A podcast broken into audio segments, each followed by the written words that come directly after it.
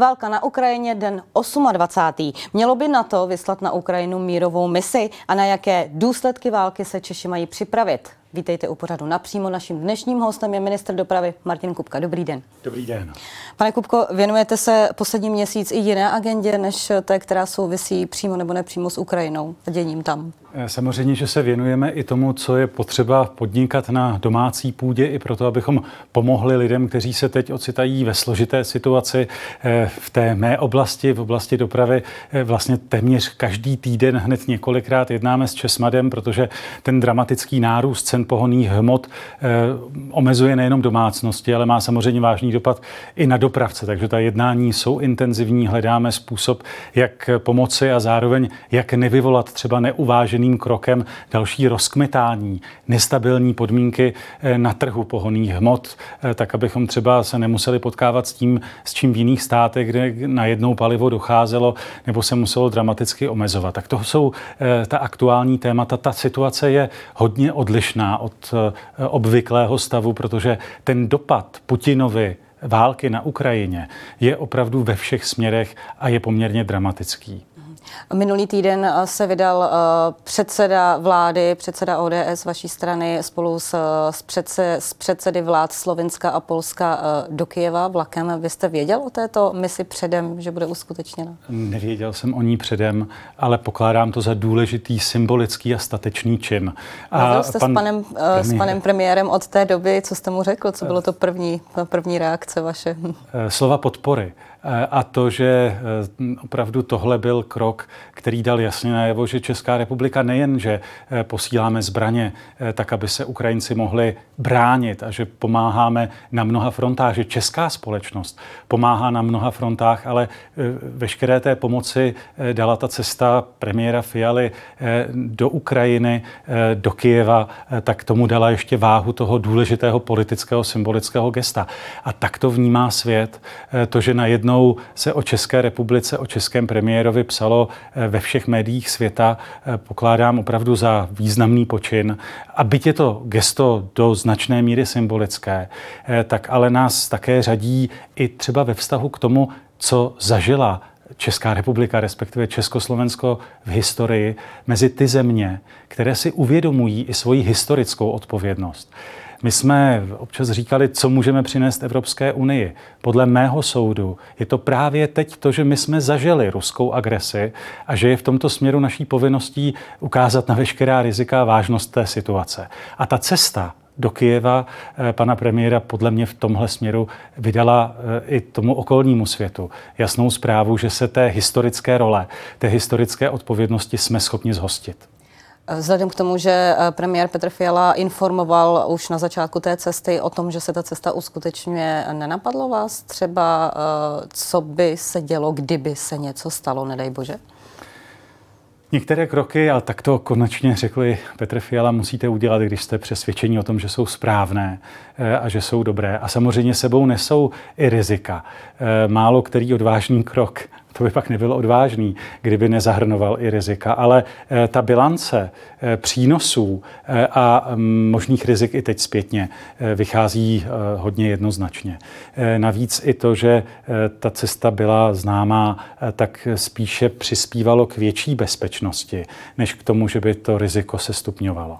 Hovořili jste třeba i dnes na vládě, ze které vy jste právě odešel, abyste s námi tady mohli být ve studiu, o konkrétních vlastně důsledcích té cesty, respektive o konkrétních přínosech té cesty. Například eh, zítra vlastně na samitu NATO eh, bude eh, se řešit i nějaké další možnosti sankcí. I o tom mluvili vlastně tři lídři státu po jednání s prezidentem Zelenským. Řeknu několik důležitých dopadů té cesty, pozitivních, významných. Eh, je jasné, že tam, kde v tuto chvíli eh, ta uprchlická vlna není tak citelná, tak i vnímání dopadů té Putinovy války na Ukrajině je významně menší. Eh, a v okamžiku, kdy my budeme opravdu stejně jako Polsko Slovensko, Moldávie, Rumunsko potřebovat pomoc, i finanční pomoc, tak rozšíření toho povědomí, povědomí o vážnosti té situace je jeden z důležitých předpokladů, aby se celá Evropa s tím problémem dokázala vyrovnat. Ty další dopady nepochybně ještě přijdou. My je teď pocitujeme. To, že se válčí na Ukrajině, má přímý dopad na ceny energií, na ceny pohonných hmot, ale do budoucna je nutné očekávat, že to bude mít také dopady například na ceny potravin. A e, byť to nejsou dobré zprávy, e, tak to je potřeba také otevřeně říct. E, a bude záležet na tom, jak celá Evropa bude připravená vnímat okolnosti toho válečného konfliktu, jasně je vyhodnocovat a je do, jasné, do značné míry vzácné a zároveň je velmi příznivé, že ten eh, postoj Evropské unie a všech členských států je jednoznačně jednotný. Ale pro vědomí závažnosti té krize je třeba právě ta cesta eh, důležitou pomocí. Tři lídři hovořili po jednání s prezidentem Zelenským i o inspiraci, o dalších možnostech sankcí a prohloubení sankcí. Právě to se bude zítra na tom samitu řešit.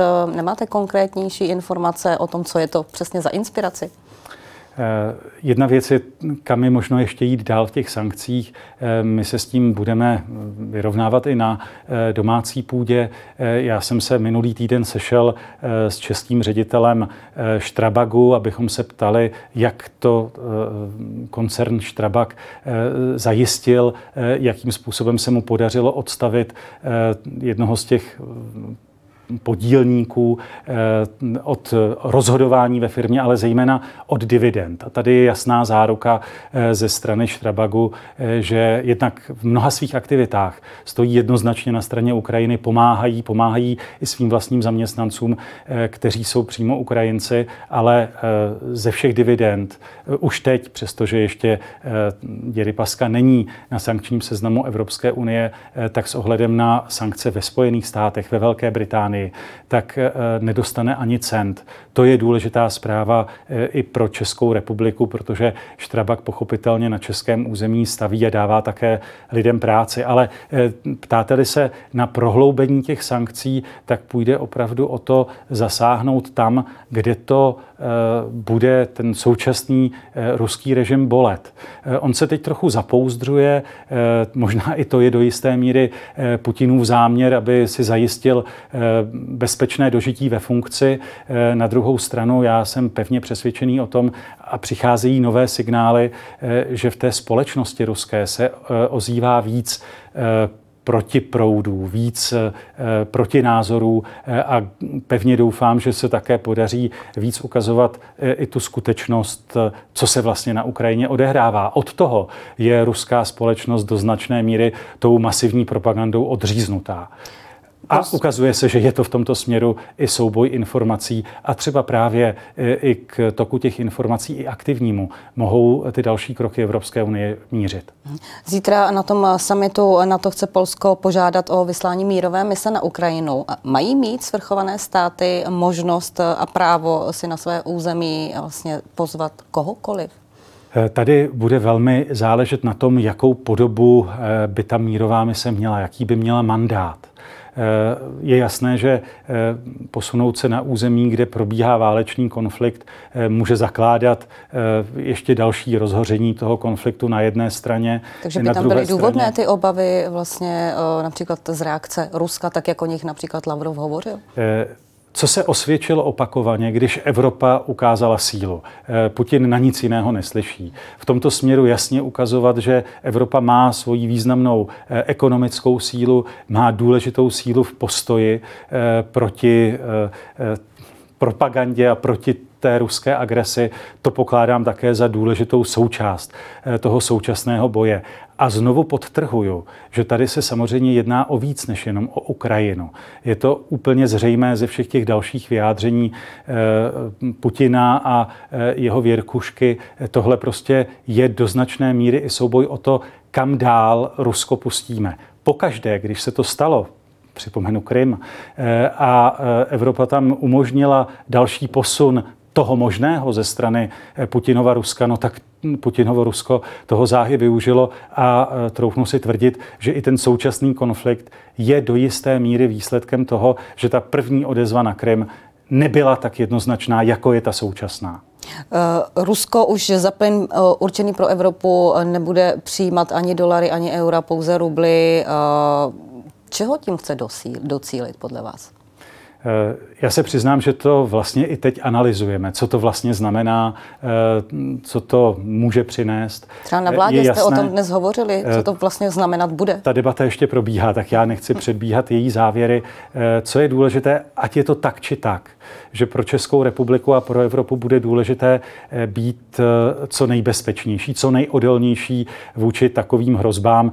To znamená v oblasti energetiky zajistit další zdroje. Ta česká cesta, to české doporučení samozřejmě směřuje k tomu nezatracovat jadernou energii. My se naopak vydáváme tím směrem, kdy i s ohledem na naše reálné eh, přírodní podmínky prostě není dost dobře možné tolik jako v Rakousku spoléhat na obnovitelné přírodní zdroje. Eh, v tomto směru eh, prostě pro Českou republiku je jaderná energie nezbytná součást i právě toho bezpečnějšího energetického mixu. A co bude důležité, bavíme-li se o energii, tak eh, dneska dalším takovým eh, důležitým prvkem i bezpečnostním jsou data.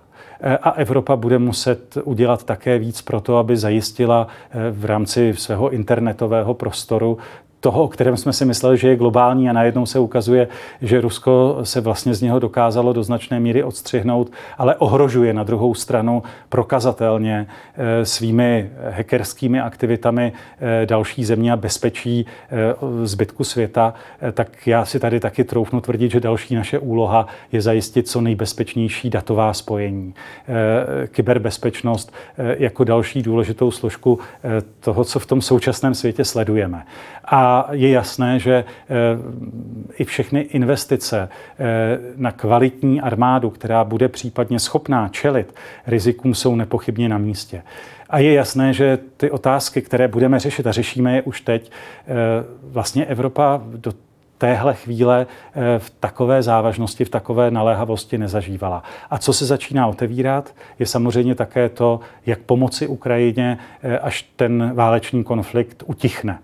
A e, to si troufnu tvrdit, že bude další výzva. E, má souvislosti s tím, jak zajistit co nejrychleji e, výrobu potravin, zemědělskou výrobu na Ukrajině, která živila velkou část světa.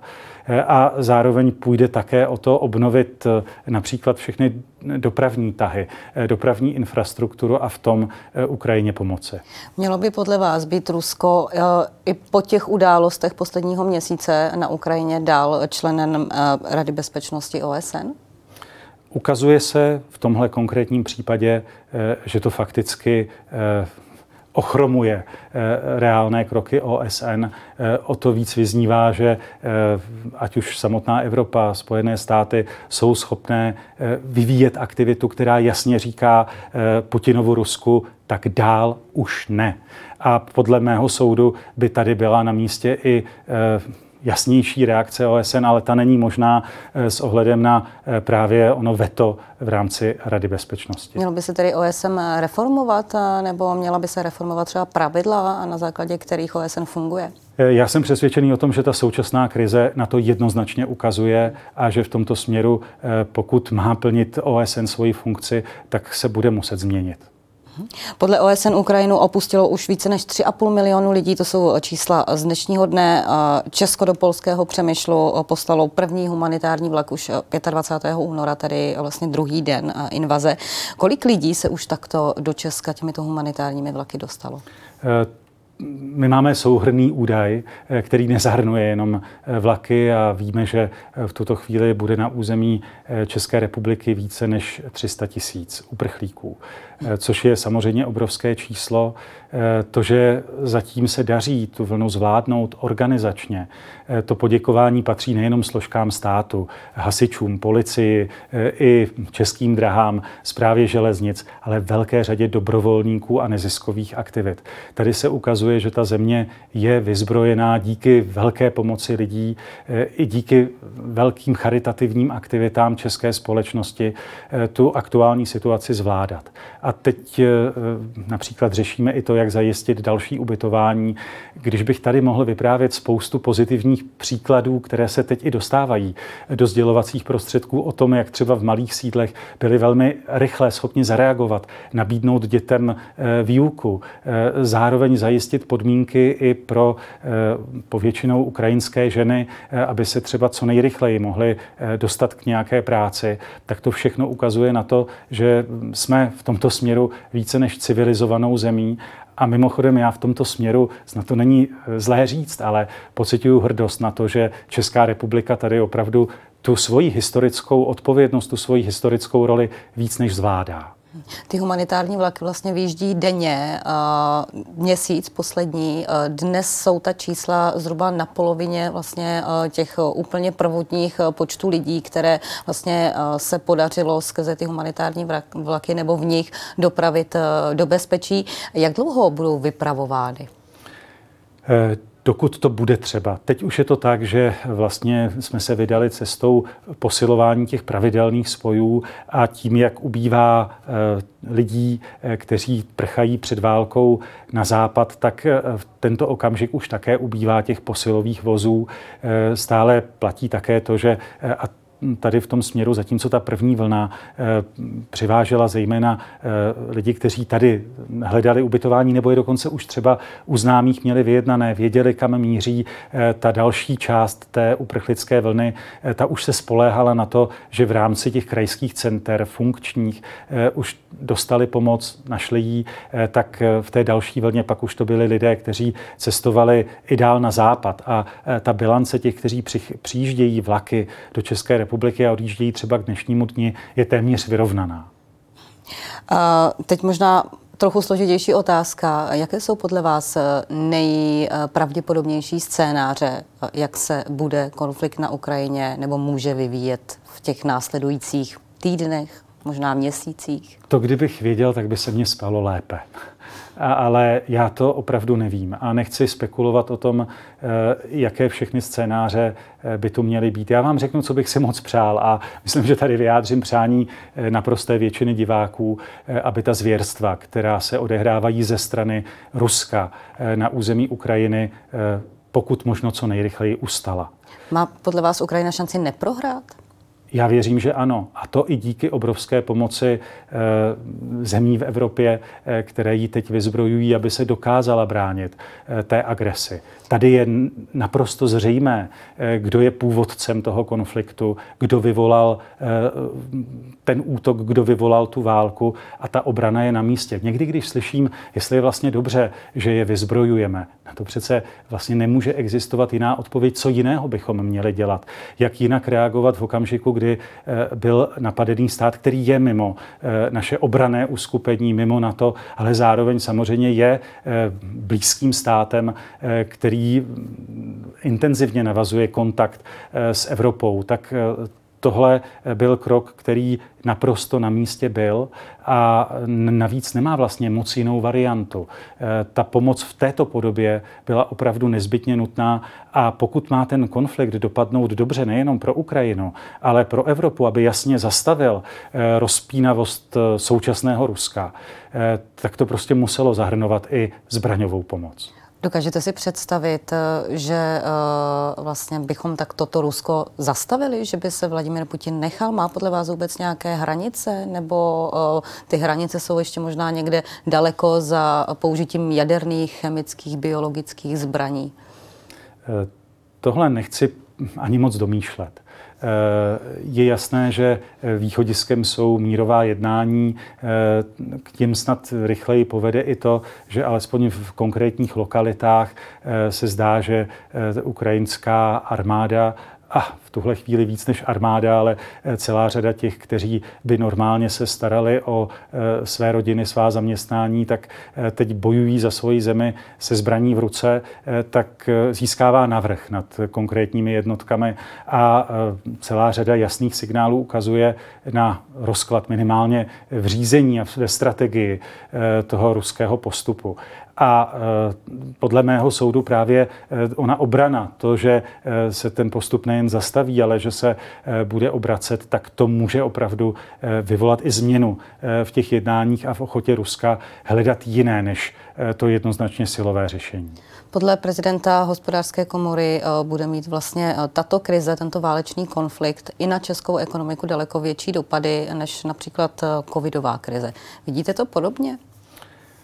Eh, vidím to podobně a bude velmi záležet na tom, jak eh, zvládneme všichni v té společnosti eh, tu hrozbu, kterou nikdo nečekal, protože to bude znamenat v některých věcech přijmout to, že život nebude pohodlnější, že bude v mnoha směrech náročnější. To jsou ty dopady, na které by se lidé měli zvykat, na které by se měli připravit, že toto bude jinak.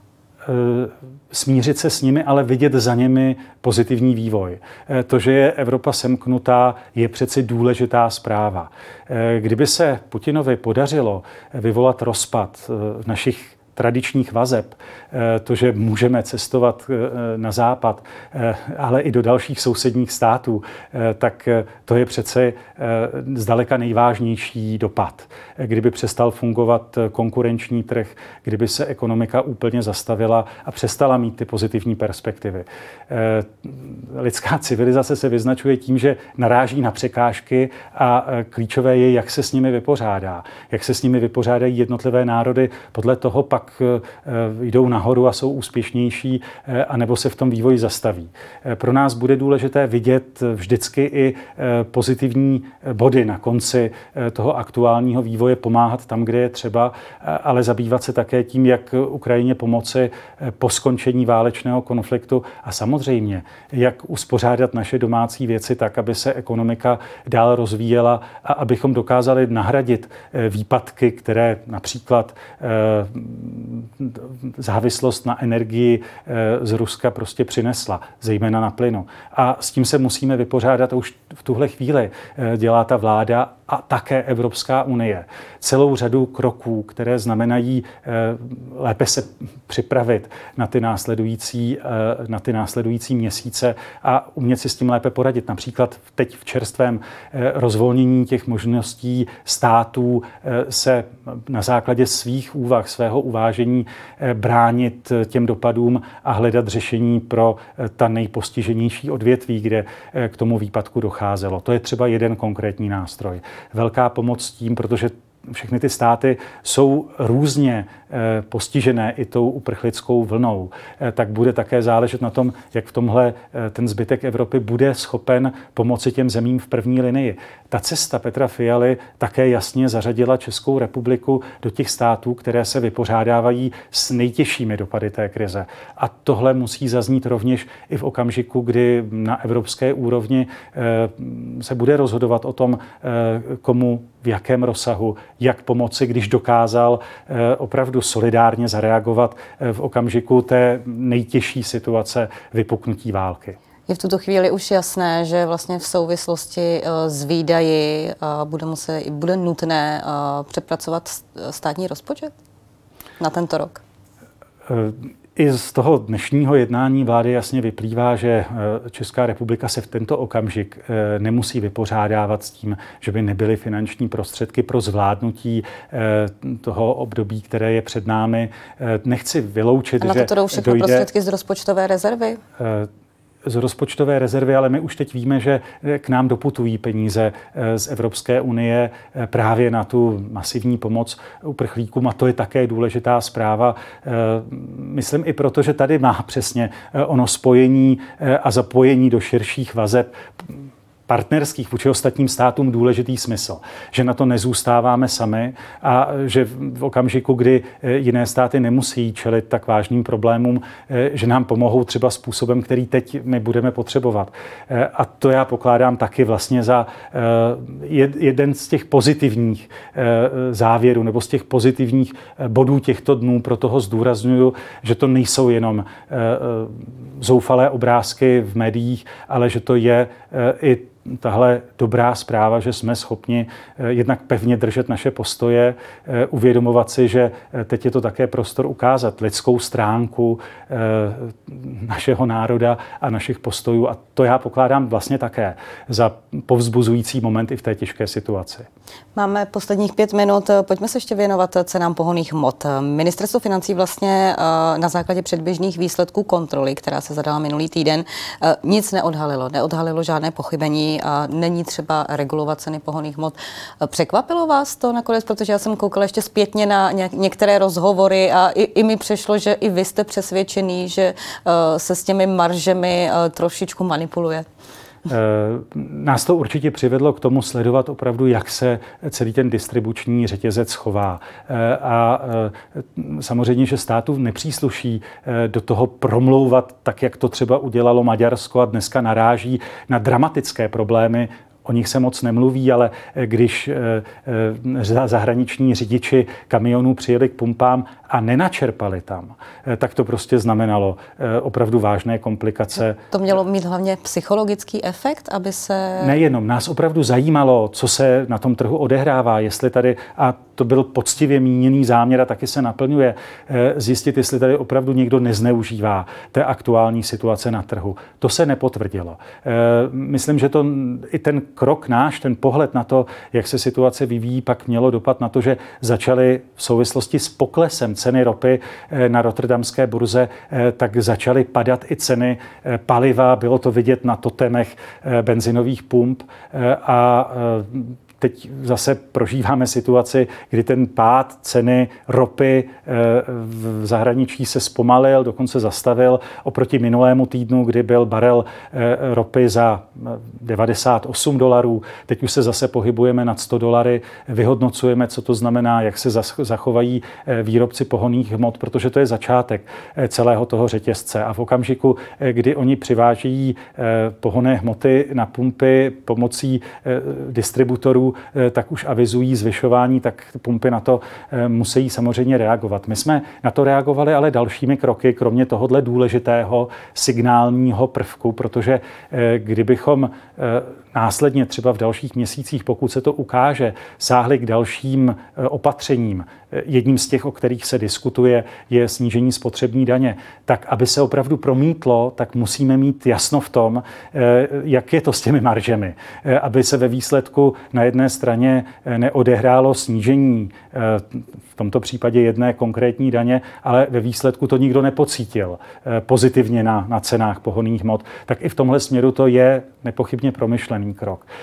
Přistoupili jsme ke zrušení silniční daně tam, kde nám to umožňují zákony eh, a pravidla Evropské unie, tak pro vozidla do 12 tun. Pro všechna ostatní vozidla jsme zjednodušili administrativu, eh, takže není nutné teď platit zálohy. Je to důležitá zpráva i pro dopravce, protože ti teď bojují s problémy na straně cash flow. Eh, tak ten z dalších kroků byl právě odklad těch splátek a sjednocení do jedné, tak aby nemuseli myslet a platit zálohy několikrát do roka. Totež jsme připravili a je to práce eh, ministra financí Zbyňka Staňury s odkladem eh, záloh DPH, eh, protože tam problém nastává rovněž v okamžiku, kdy dopravcům stouply ceny vstupů, ceny pohoných hmot, ale teprve pozvolna se samozřejmě promítají do jejich příjmu zvýšené ceny jejich služeb. Tak tady vzniká na, na straně těch dopravců a čím menší ten dopravce je, tím větší je problém. Tohle si uvědomujeme, proto těch jednání s Česmadem za poslední týden proběhlo několik. Eh, dali jsme dohromady i společná jednání s bankovní asociací a s asociací, která združuje leasingové a finanční společnosti, eh, aby zajistili eh, přívětivý pohled třeba na situaci těch, kteří v návaznosti na ceny pohoných moc se ocitnou v těžké situaci, tak aby eh, uvolnili, umožnili třeba odklad splátek a dívali se na to s pochopením. Eh, tak to byl další z kroků a konečně včera eh, při cestě do Bruselu jsem otevřel právě možnost zrušení té silniční daně i pro vozidla nad 12 tun. To jsou konkrétní kroky vlády, tak, abychom opravdu dokázali rozumně zasáhnout eh, do toho vývoje, ale na druhou stranu nepřivodit jiné závažnější problémy, tak jak jsme je zmapovali v Maďarsku a v jiných státech. Takže to není tak jednoduché, když někdo eh, tak populisticky navrhuje zejména cokoliv, eh, tak to má své meze. A eh, ten rozumný postoj hospodáře, a zešlo to i z odezvy eh, celé řady ministrů financí Evropské unie, kdy také nesahají třeba ke krátkodobým škrtům DPH, protože na konci toho krátkodobého škrtu musí být návrat k té původní hodnotě a pak se ten trh znovu ocitne v dramatické situaci. Spekulativně hrozí to, že řidiči zaplní eh, ve frontách všechny benzinové stanice, tak k tomu nechceme eh, směřovat, protože každá takováhle nestabilita znamená, že ten dopad pak v dalších eh, konkrétních krocích je ještě větší a závažnější a dotýká se všech lidí. Poslední věc, eh, vlastně ty ceny, ty marže se budou sledovat dál. Ve chvíli, kdy někdo třeba hodně vybočí, tak eh, co s ním potom eh, se bude dít? Bude jeho jméno zveřejněno? Nebo, protože jaké máte nástroje vlastně ve chvíli, kdy někdo, kdy uvidíte, že někdo toto reálně dělá a té krize zneužívá? My, když jsme přišli s tím krokem, že budeme sledovat marže, tak jsme připouštěli, že v situaci, kdyby se tam opravdu ukázaly obrovské eh, spekulativní posuny, kdy toho opravdu někdo zneužívá, eh, tak bychom se snažili tomu zabránit a hledali jsme nástroje, jak to udělat. Eh, jedna z diskutovaných možností byla zastropovat ty marže říct jim, že tady je nějaký strop těch marží. Ukázalo se, že s ohledem na to, že oni opravdu zásadním způsobem nevybočují, protože každá ta čerpací stanice má také jiné vstupní náklady, což je nezbytně nutné zohlednit, tak tohle není ve hře. Není to na pořadu dne. V okamžiku, kdyby se dál ceny ropy na světových burzích, burzách pohybovaly výš, tak bychom museli hledat prostě další opatření a museli bychom tomu čelit. Samozřejmě, že to eh, není příznivé i z hlediska inflace a dalších eh, ekonomických eh, ukazatelů. I na druhou stranu to třeba, jak na tu situaci bedlivě reaguje Česká národní banka, která intervenovala ve prospěch posilování koruny, to je vlastně krok, eh, který přímo brání dalšímu nárůstu cen pohoných hmot nebo nějaké další nestabilitě. Takže v tomto směru si troufnu tvrdit, že ty kroky jsou opravdu uvážlivé a to v těch vyhrocených situacích je opravdu jeden z důležitých předpokladů, že se eh, podaří přes tu krizi eh, dostat co nejlépe, byť je jasné, že to snadné nebude pro nikoho. Pane ministře, díky za váš čas a za vaše odpovědi. Naschledanou. Děkuji za pozvání.